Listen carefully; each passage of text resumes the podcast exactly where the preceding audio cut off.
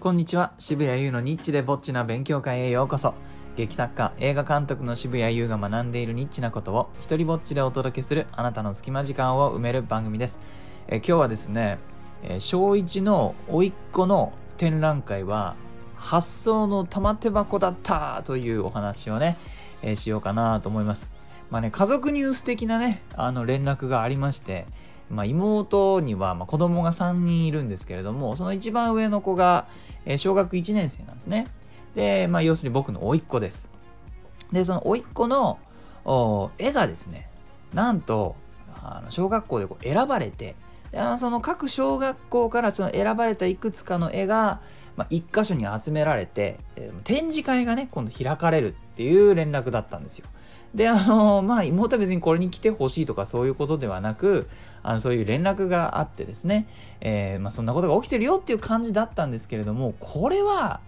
なんか面白そうちょっと僕のアンテナが働いたんですよ。あのでまたね「それは俺ちょっと行きたい」っていう風にあの返事をしたらしたら妹からあのね子供の絵のタイトルはえー船でペンギンとお泊まりだよっていう風に来てわこれはまたなんかとっても可愛いイメージがすぐにね頭に浮かんでいやーなんか見たいって思ったんですね。で、えーだってねあのまずこの展示会って情報仕入れること自体すごい難しいと思いません？自分から探しに行って見つかるタイプの情報じゃない。であの例えば美術館に行こうと思ったらこれネットに情報があります。あ の来てほしいと思ってるし あの綺麗な絵をね、えー見たかったら見たい人が行くってこう、まあ、ある程度の流れが出来上がってるけれどもこの展示会はとある市のね全部の小学校から集めた小学生の絵の展示ですよ。だからその需要が、まあ、コマーシ商業的な需要とかまだ一切ない。えーね、大体誰も、ああ、そろそろ小学生の絵が見たいなとかならないですよね。ああ、なんかそう、うずうずするなとか、えーあのー しない。えーそれ、そして自分に子供とかね、いない限りは、まあ、取っかかりもないと思うんですよね。えーそんなわけで、えーなんと妻を巻き込んでね行きましたこれ行こうよ妻これ行こうぜっつって。で行きました。であのもうねそんなにまあ思ってたよりは思ってたよりは全然スペース大きくて。であのもっとねこう一個一個小さく飾ってんのあのなんていうかな広々と、えー飾るのかなと思って割とぎっしりありまして。であの甥っ子の絵にたどり着くのもまあちゃんと全部見ようとすると10分20分ぐらいかかるぐらいのね結構サイズ感だったんです。でねあの甥っ子の絵を見てで何ていうんですかねあの可愛らしいのとやっぱりなんもう大人は思いつかない感じの発想力があってあといろんな子供の絵を見ていくとなんとなくこの もう分かんないですよ。勝手に勝手な想像だけれども健康な家庭の子なのかそうじゃないのかみたいなのがなんとなく感じられてしまうのってあるじゃないですか。あの心理テストでよくね、えー、なんですか大人が子供に絵を描かせてよく子供でねあのなんとなく見覚えがあるやつはその、えっと家族の絵なんだけれどもお父さんとお母さんの顔のところが真っ黒になってるとかね、えーそうするそういう家庭は健康じゃないんじゃないかみたいなこう心テスト方法が心理学かな。なのであるじゃないですか。それで言うと甥っ子の絵はめちゃくちゃ健康的な家庭だなっていうふうにね思いましたね。あのまずねあの自分であろう甥っ子自身が絵のど真ん中にいるんですよ。これだけでいろんなことがね分かるなと。そして自分の好きなものを周りに置いてるんですね。滑り台だったりペンギンだったりそして船のね、まあ、船でお泊まりっていう、あのー設定だから、まあ、どうやらこれは家族で旅行した時になんか船の中でね一泊した経験があったらしくそれをちょっとベースにしてるみたいなんですけどもあのその船の中心にいるし絵の中心にいるし、ボートだとかあの生き物だとかくあのなんだこれ花かな？みたいなものがこうあって好きなものに囲まれている絵なんですよね。ですごく心理状態がね分かるああなるほどねいい絵だなと思いました。でまあそれをあの見終わるや否やなんとなく僕のその早速仕事モードのスイッチが入っちゃってあの他の子供のねタイトル絵のタイトルが面白いんですよ。っていうかみんななんだろうあの逆に逆に小学5年生とか6年生とか上の方に行くと絵のタイトルがつまんなくなっていくんだけども1年生2年生3年生あたりの絵のタイトルがですねすごくこう全部右脳もう100%右脳な感じでロジックで考えたら出てこないようなものばっかりなんですねだから僕はねもちろん甥っ子の絵を見に行ったんだけれどもそれは最初からその絵のクオリティを見に来てるわけじゃないな。なんとなくまあ、行く方も、あの、ね、呼んだ、あの、妹夫婦の方も分か、もちろん分かっていて、で、僕はそこですごくね、いろんな子供たちの発想を楽しんできたんですよ。例えばですね、もう単純なタイトルなんだけれども、やっぱり動詞が面白かったのが、えー、魚が走っているっていう絵があったんですよね。で、僕はやっぱり、あのこんなに絵がたくさんあるのに一番最初に見るのはタイトルを見ちゃうんですねやっぱ活字の世界の人間なんだなってことをこれに言って再確認しましたよ魚が走ってるどんな絵だろうっていう風な順番で見るんですね。で走ってるっていうからには足があるのかなみたいな先入観が生まれますよね。それで見るんですけど全然ないの。足ないの。足ないんかいと。魚が走ってるってお前言うたやないかって。足ないの。でね、あの、本当に同じ方向に向かって、えー、泳いでるから、まあ確かに競争しているように見えなくないから、走っているっていう風にね、タイトルつけたのかなとか、まあ、そんなね、はあのこっちが想像するんですけど、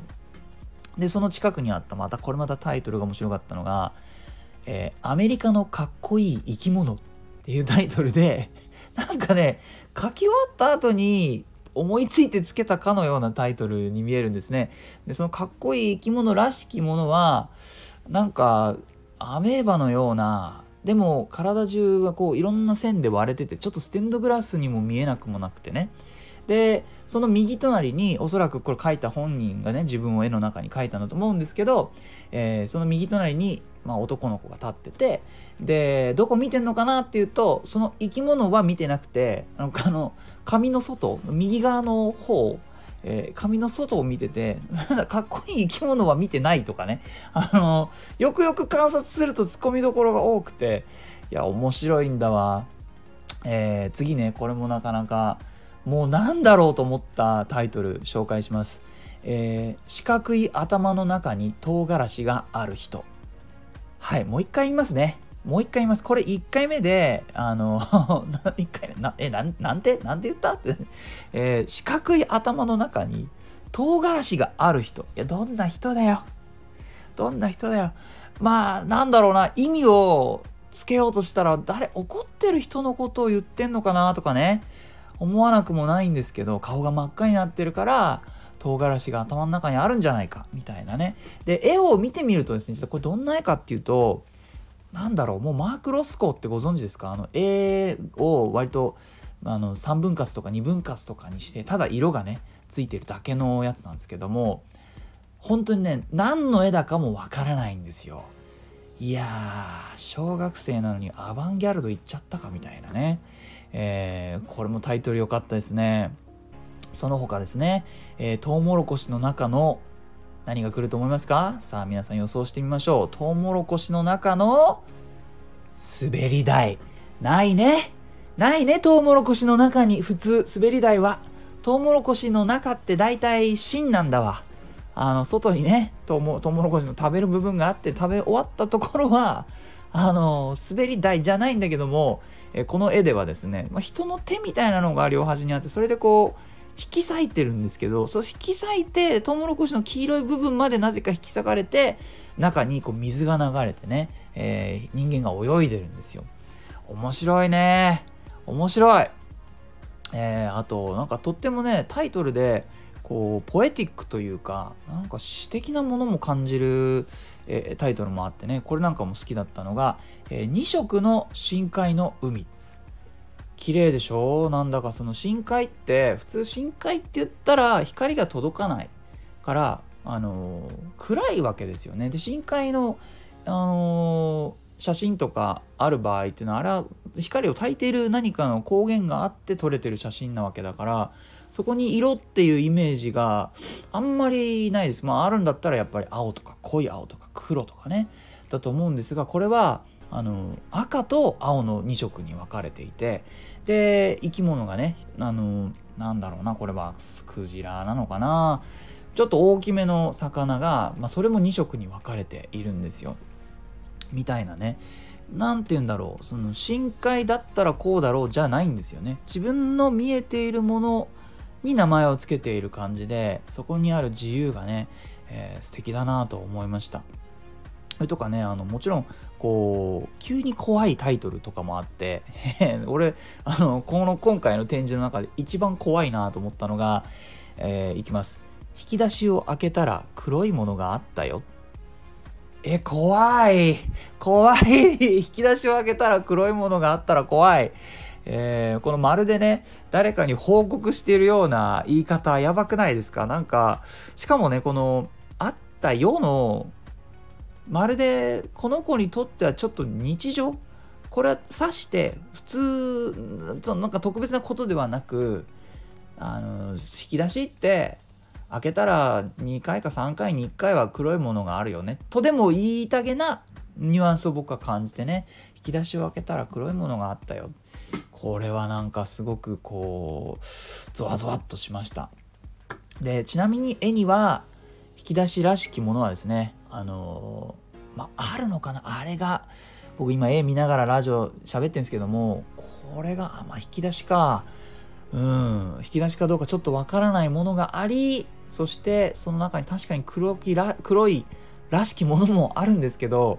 何、えー、て言うんですかねこうそれはほのぼのとした絵でタイトルとの対比がね、素晴らしい。えー、まあ、あといくつか紹介してね、終わりにしたいと思いますが、えー、このね、これもなんかワクワクしたな。今にも動きそうなイカの街。これね、あの、しかも解説が、なんか、ま、ものによっては解説がついてて、その作者の言葉っていうセクションがあって、作者の言葉読ませていただきます。木の上にある真珠のパーティーを街でやっていたら、他の凶暴な生き物が真珠を盗もうとして集まってきた最中を書きました。なんのこっちゃいいねいいね真珠のパーティーってまずなんだかわかんないし、それが木の上っていうのももうね、あれだし、凶暴な生き物がそれをね、狙いに来たと。あの、たくさんファンタジーをね、普段から読んでるから思いつくのかなとか、羨ましいこの発想のもう自由さが、えー、素敵ですね。えー、それからもうこれ俺楽しくて楽しくてしょうがない。えー、異次元空間。これはあのちょっとタイトルはごめんなさい。これちょっと普通だと思ったんですけどもこれはですね僕作者の言葉が面白かったんでこれもちょっと写真撮っちゃって、えー、今眺めてます。作者の言葉異次元空間の作者の言葉、えー、この作品はトリケラトプスをイメージしてカラフルにしたところがポイントです。トリケラトプスがいろいろな昔や未来へ行っているところです。確かにねなんか半透明の虹色のトリケラトプスが宇宙空間みたいなところを漂っていて、まあ、星とか焚き火とかキャンプとか UFO とかこう後ろにね背景に書かれてるんですけども確かにどっかに行っているような風に見えるんですよ。いやーいいですね。でね僕はこの発想力が非常に面白かった。このタイトルの言葉がどれも面白いと思ったんで、えー、ね、あの知ってる人もいるかもしれないですけど最近あの、えー、の AI で AI が絵を描いてくれるっていうのが流行ってますよね。あの僕が使ってるのはミッドジャーニーっていうのあの AI を使ってるんですがそのミッドジャーニーにこの子供のね考えたタイトルをプロンプトとして入れるんです。こういう絵を描いてっていうふうに AI にお願いすると、その AI がね、こういうことですかっていうふうにして絵にしてくれるんですけれども、それをね、あのやってみました。いくつか。この AI でもなんとなくこう理解できそうな、あのものを書いて果たして何が出てくるのかっていうのをね実験してみましたこちらの実験の方僕ツイッターでやってて、えー、ツイッターのね元の絵この展示会にあった元の小学生の絵とその隣に AI にあの描かせた絵をこう貼っつけてね今ツイートしているのでこれあのリンク概要欄のトップに貼っておきます、えー、興味のある方よかったら、えー、チェックしてみてくださいもうねあのどういう時代が来てるかなっていうとこううまい絵は AI が描けるようになってくると思います。っていうかもうもうその時代は来てますね。なのでじゃあ何が試されるかどんな人が生き残るかっていうと今度はもう発想力ですね。発想力を持ってる人が生き残る時代が来るんじゃないかなと思います。面白いことになってきましたね。えー、はい、いいねと思ったらハートマークをタップしたりフォローしてください。よかったらあなたの番組や Twitter でこの放送を紹介してください。えー、このスタイフでも自由に使える使用許可、上演料不要の一人芝居コレクション、モノローグ集穴、そして第2弾の狭間は Amazon で好評発売中です。それからですね、前回の放送で取り上げた、えー、僕が応援しているお笑いコンビ、ウーピーウーピーの、えドラフト入れ替え戦が3月4日、もうあさってですね、に迫ってきてます。えー、彼らをね、応援するために一緒に投票に行きましょうという放送を、前回やったので、興味のある方、それもちょっと聞いてもらえたら嬉しいです。えー、詳細とか、チケット購入リンクとか、全部概要欄に貼ってありますから、あのー、チェックチェックして、チェックばっかりで、あれですけれども、見てもらえたら嬉しいです。では、渋谷優でした。